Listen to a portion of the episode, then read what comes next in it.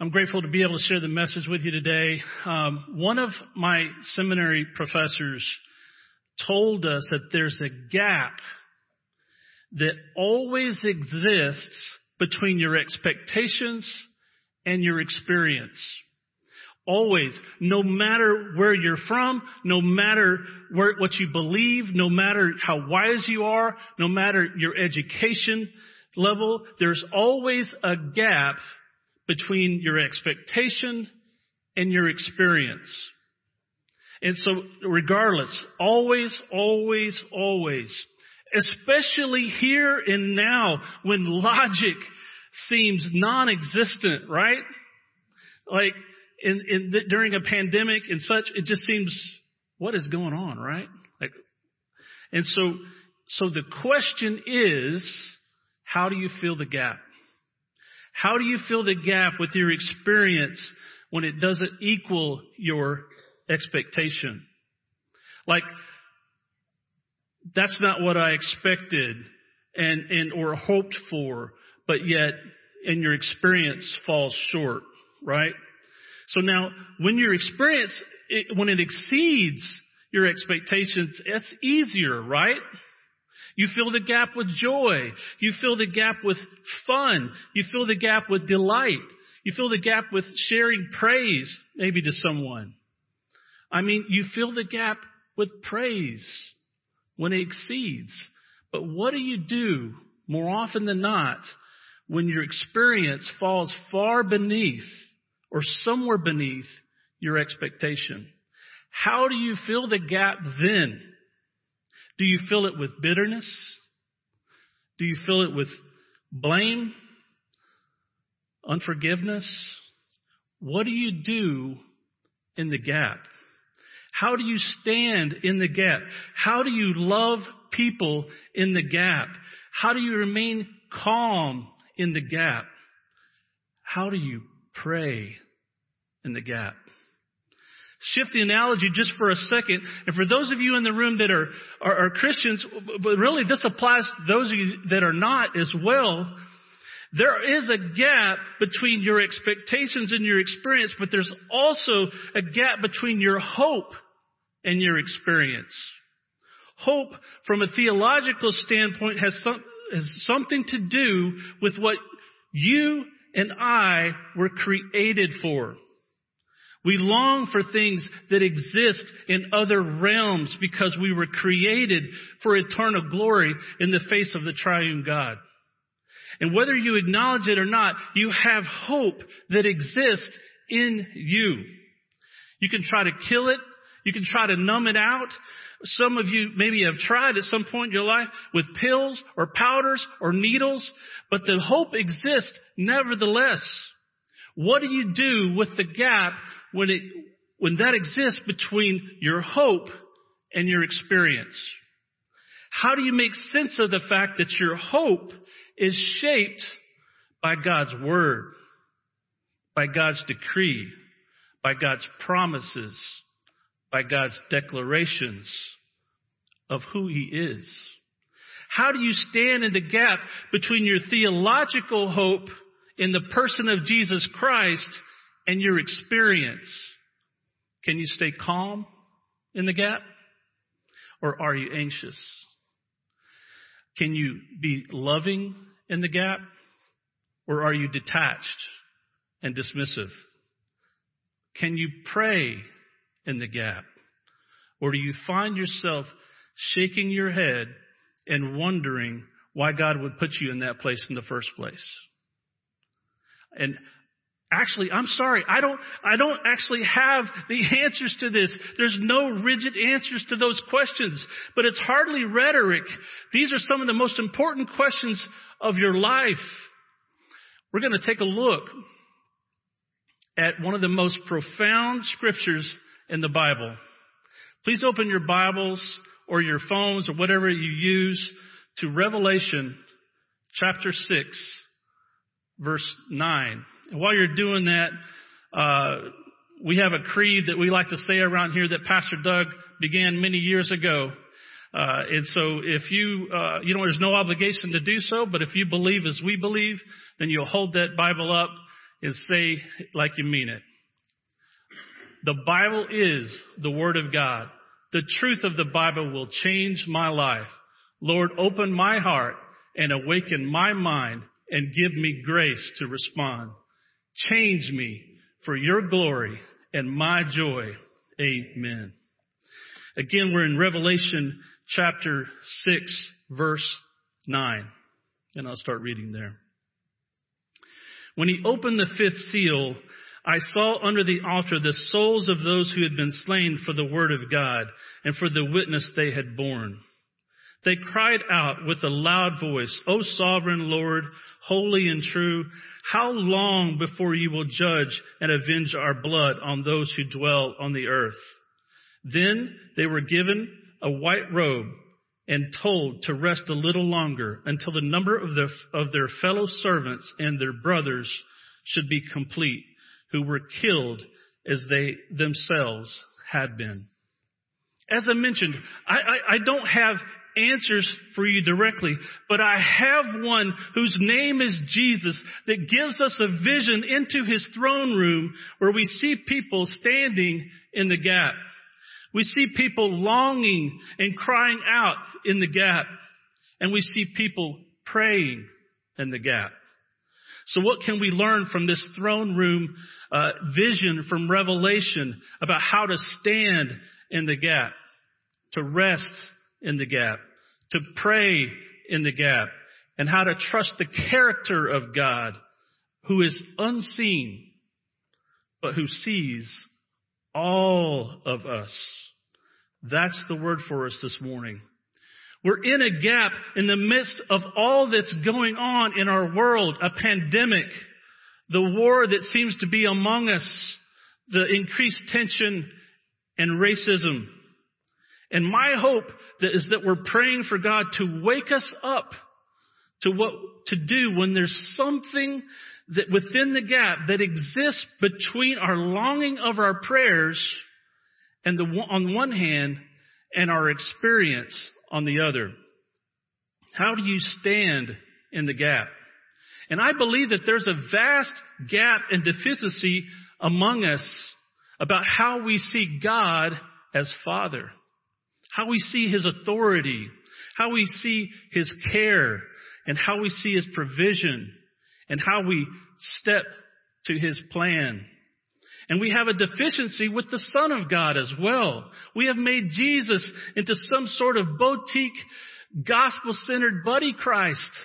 And, and we don't understand the lordship, the, the kingship, the power, the dominion, the glory that would send you to your face if you were to see Him. I'm not saying all of that, any of that to, to guilt, for guilt. I'm praying all of that with you we need all of that. But how do you pray for that and stand in the gap between what you hope for and what is? And I think we have a brilliant portrayal of that in this passage in Revelation. But before I step into Revelation, I think we, ha- we should do uh, uh, just a bit of work here to talk about what this book is. Right? Because some of you if you're like me or sometime in your life, you've avoided Revelation like the plague. Am I right? Like, because you feel like maybe it doesn't apply to you, or the weirdest thing ever, or, or that the people that are into it are the weirdest people ever, right? But I'm telling you that there is, this book is not inapplicable to your life. And I know that there are others of you that are, are uh, unnaturally revved up and giddy about this book. Like, I have friends that are like, all right, yes, let's go. Let's get out the maps. Let's get out the charts. Let's go. But both of you are missing the point because what we have here in this passage of scripture, what we have here in this letter uh, from uh, when we have this letter is God announcing to the suffering and the struggling church, "I reign." This is the word of God announcing to the su- suffering church he, that He is standing in the gap, and God says, "Hey, I haven't gone anywhere. I haven't lost I've lost nothing. Nothing has slipped up. I reign. Do you hear the word of God in Revelation? I reign. Nothing is forgotten. Nothing is compromised. He's not working on plan B. The God of the universe who spoke everything in existence and holds it by the power of his word says, I reign. And this wasn't a letter written as some map of things to come to the, for the future. In fact, this was a letter written to the struggling churches, not to map out the future, but more an unmasking of the present. And it still applies to us today. And it's, and it's really a portrayal of what is right now. You want to know who this letter was written to? It's simple. It's written to one group very specifically, one group very gloriously and very generally. Look at chapter, uh, verse 4 of chapter 1 of Revelation. John says right here, he says, I'm writing it to the seven churches in Asia. He addresses them specifically in the letter. That's who it's for specifically. So if you're inclined to read this stuff in Revelation and think clearly this has got to be talking about the internet and, and helicopters and nuclear war, no offense, but that's crazy.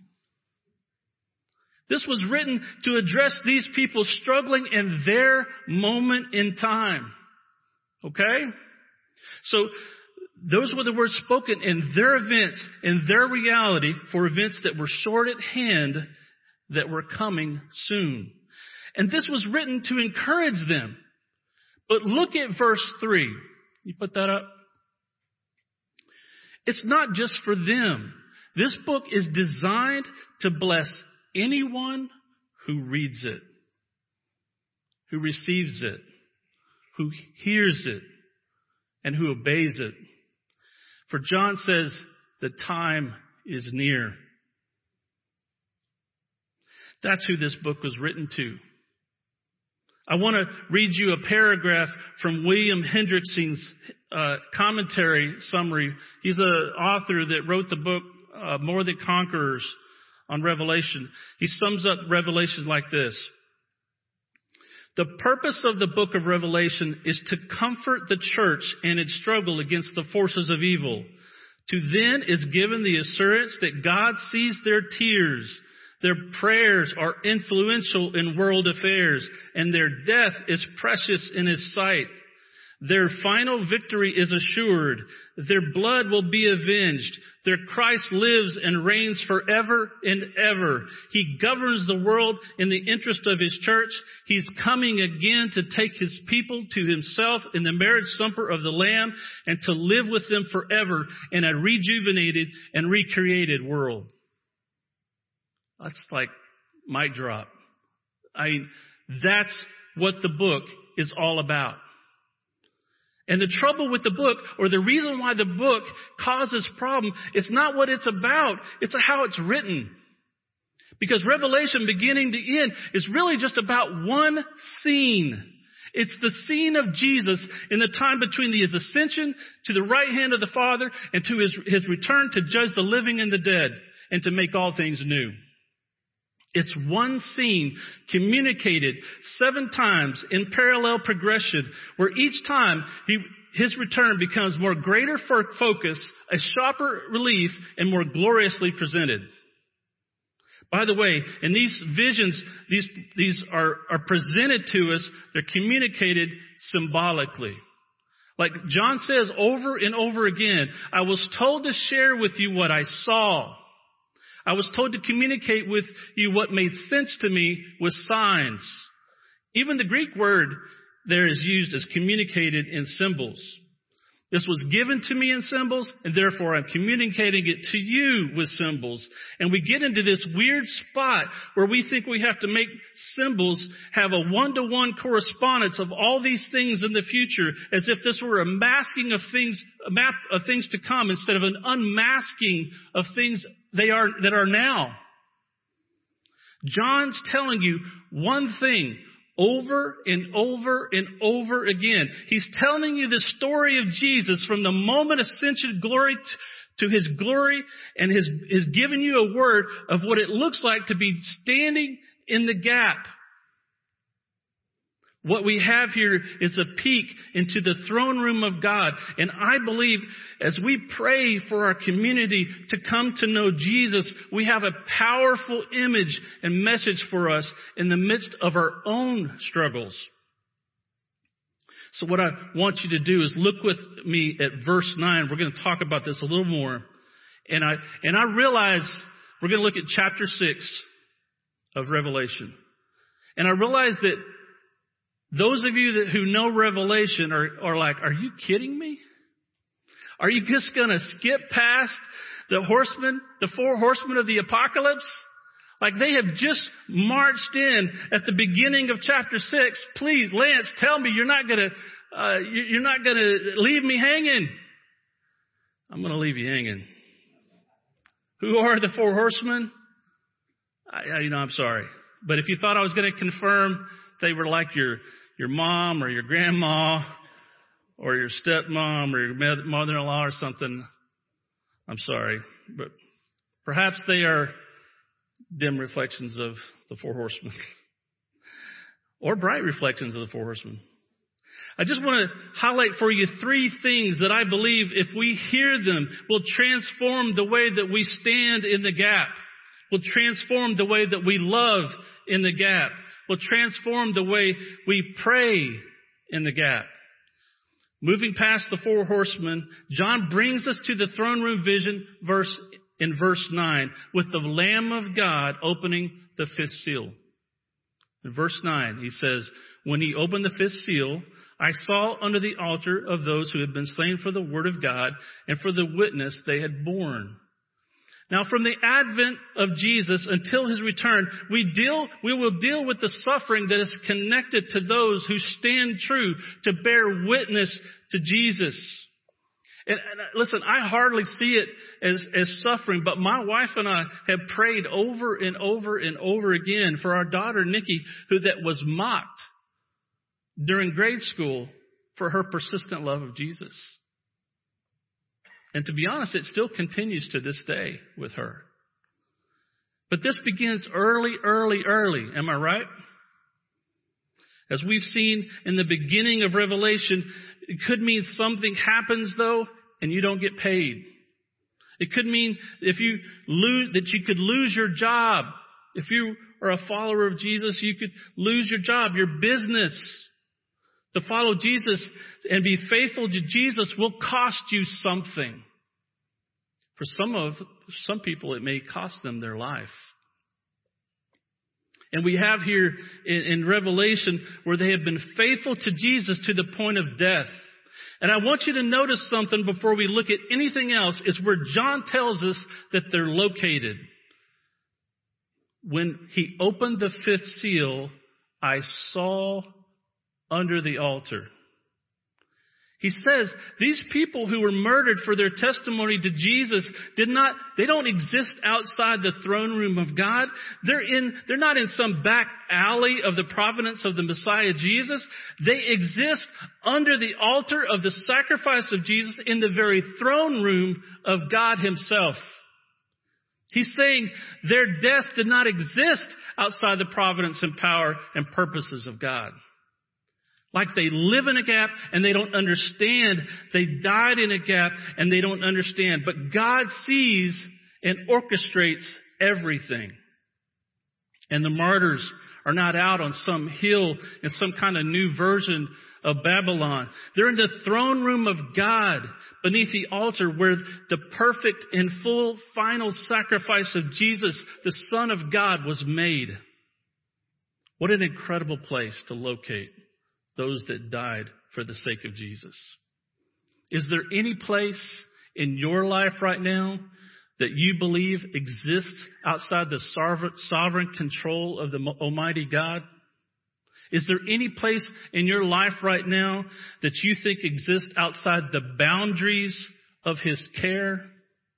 Are there places in your life where you think you have gone beyond the boundary or the peripheral vision of Almighty God and you think that you're unseen or, or, or outside the margins of His care? I wonder how many of you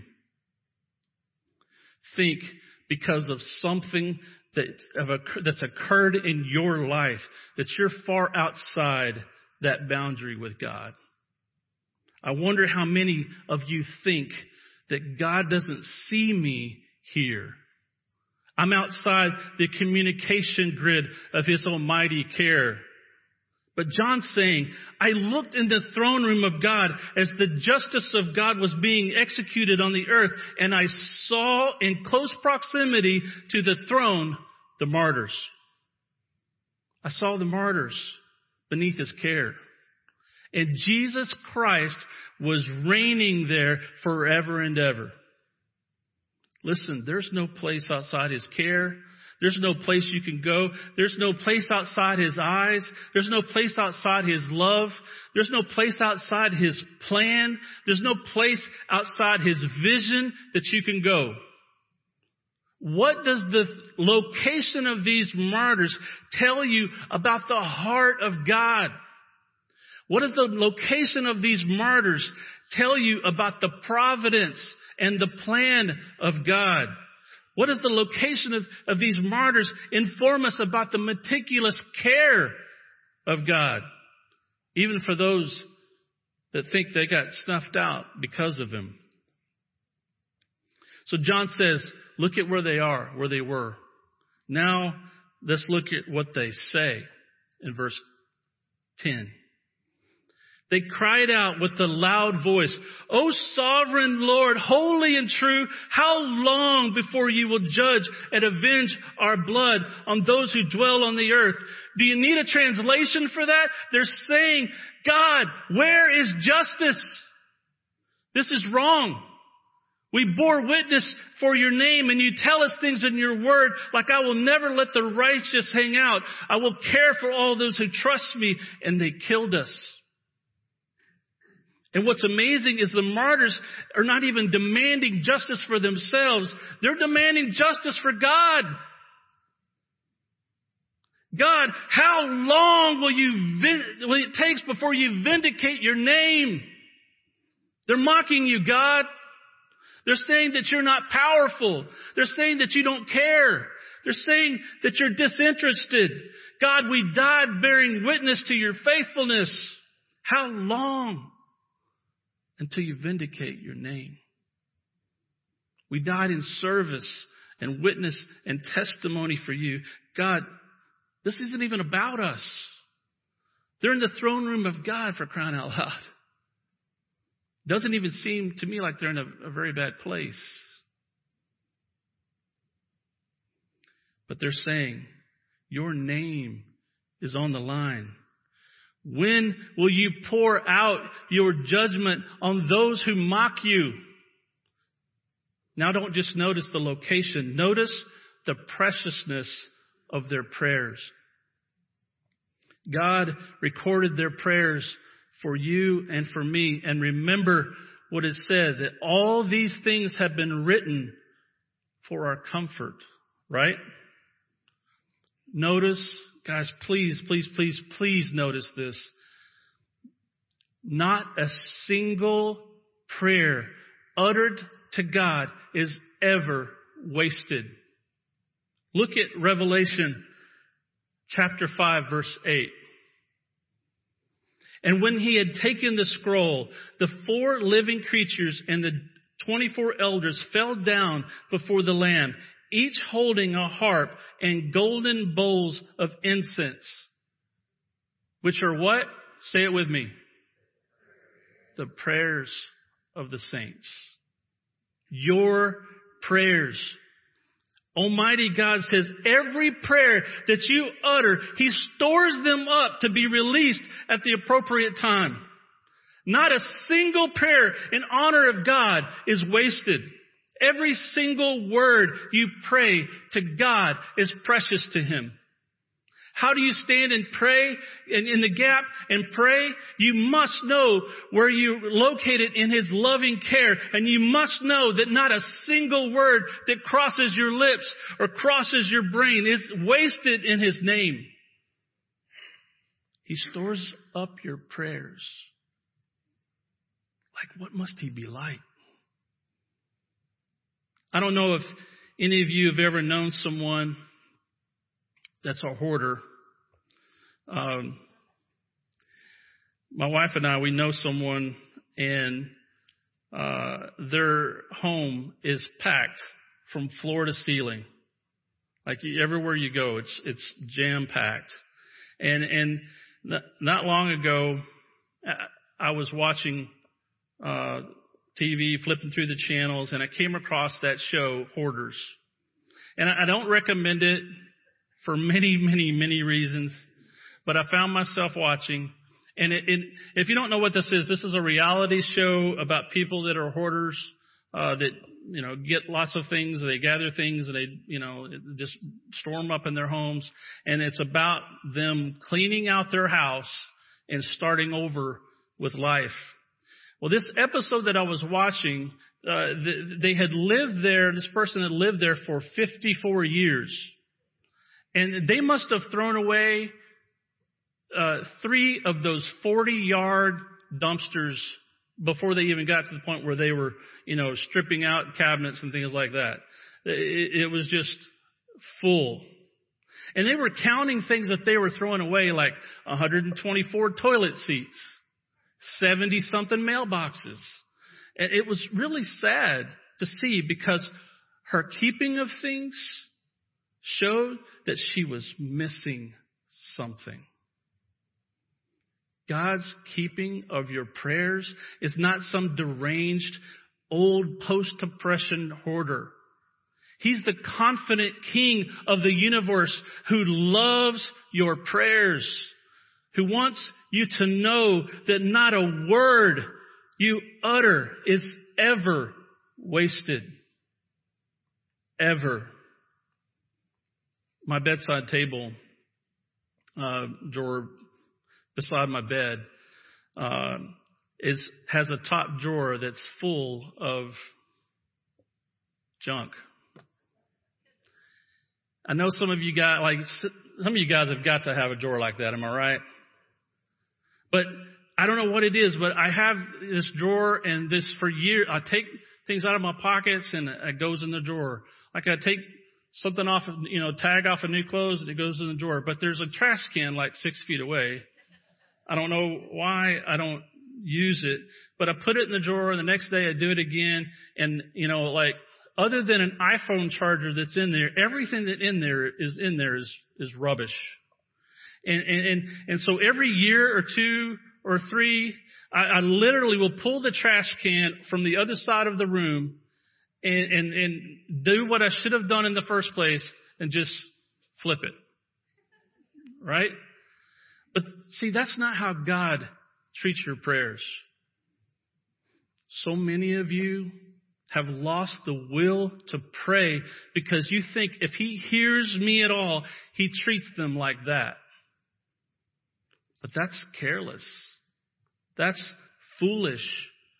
That's, it's laziness that put those things in the drawer in the first place. But God stores your prayers not out of heart of laziness, but out of ferocious passion for His own glory and for your joy. Do you believe, brothers and sisters, that God does not stuff your prayers in a knick-knack drawer, but rather places them in bowls of incense to perfume his, the throne room forever? That's what was happening when you pray. And you've prayed things maybe five months ago that you wouldn't pray today because you're a different person now. But even those prayers are memorials of God's grace in your life or transformation in your life. Why wouldn't He keep those too? But He keeps them to release them at the proper time. This story of Dan, about Dan Bolden, Bowden that Pastor Doug told us last week, it just, every time I think about it, it touches me more and more. Mainly about how many of you have said that you have prayed for him for decades and never thought that man would accept Jesus as Lord and Savior. But by God's grace and mercy, he did. And a couple of days later, stood before the king himself. God takes those prayers and stores them up and says, Today will be the day. I will release them. And I have no idea what happened in Dan's life. No idea at all. But God does. And He sees you and He sees me and He hears our prayers. The God of the universe today, friends, wants you to know He sees you. And if you're in Christ, you are in a most precious place of His care. Whether you lose your life for the sake of Jesus or He will return this afternoon and you will get to meet Him in the air. He hears you. He hears you. Mom and dads, I don't know many of you, but I work from the assumption that you're better at what you do uh, than I am. Uh, I've not always been a great father. I, I used to regularly have to tell my kids, like, you hush and you hush. Like, I, you know, I can't hear you at the same time. Like, you're making me crazy. Right? And, and, and later they would come back to me and like, I already told you, Dad. I'm like, uh, right? But see, that's not how God works. God says, I hear all of you. No one is outside my hearing. God is so meticulously brilliant and complex. Your prayers don't like threaten him or, or, or stress him out. He doesn't ignore you so that he can listen to someone else's or vice versa. He hears them all and he stores them up. God sees you and God hears you. Here's the third thing I want you to see from this throne room vision, and we're almost done. The martyrs cry out to God, when will you execute justice? They're mocking you. They're mocking you. And in verse 11, they're given an answer. Verse 11. Then they were given a white robe and told to rest a little longer until the number of their fellow servants and their brothers should be complete, who were to be killed as they themselves had been. How long, they say, and God says, here's how long. Take this white robe, which is both a, a priestly garment and, and, a, and, a, symbol of purity and, and declared righteousness. Take this garment and rest. He doesn't say chill. He doesn't say relax. He doesn't say forget about it. He says rest. This is something that happens at the soul level. And, and I, you have to say, I can trust God to meet my needs. I don't have to meet them myself.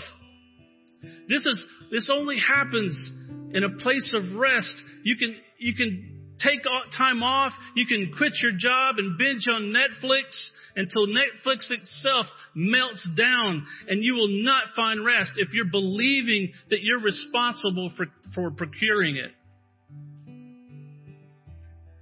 The only place that you find rest is when you can say, God, you meet my needs, so I don't have to.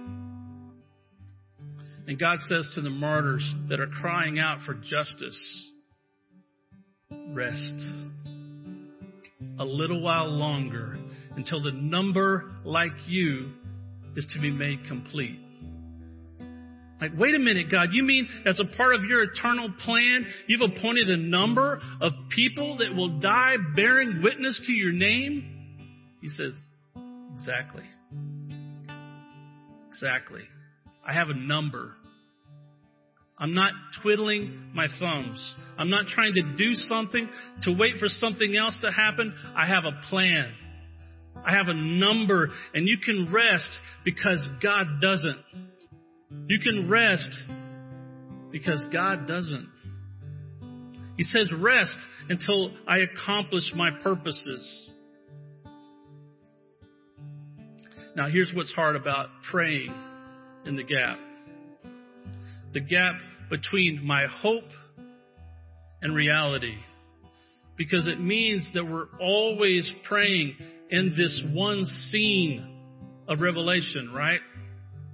If, if the one scene in Revelation is from the ascension of Jesus until his return, we're always praying in that scene. Our prayers never exist outside that scene. Historically or symbolically, we're always praying between the times. We're always praying in the tension of the already and the not yet. There, there are ways in which God has fulfilled all his promises to us in Christ Jesus, but there are also ways where we groan with creation, like now during a pandemic. God, when will this end? God says, just wait just a little bit longer. Rest. Live in the tension and trust that I am who, who I am. Trust in who I am in the midst of it all.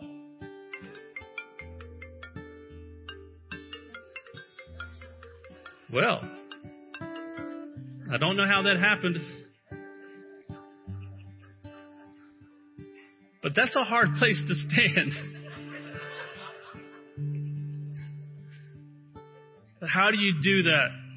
How do you stand and pray in the between the already and the not yet?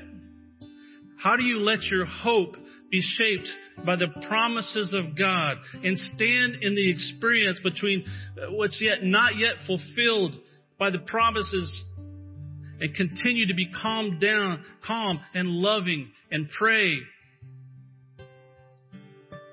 I don't think that there's technical answers to all of this, by the way. I don't think that I could give you a how-to book on, on, or like a diagram or instructions of like how to build, put together your lawnmower. Uh, I, I think, I, I think that what you have to do here is you have to find the ability to rest in the truth of the vision itself. God sees us. Oh, he sees us. He tells people, he, he's dispatched people or messengers on multiple places in redemptive history and said, go tell them that I see them.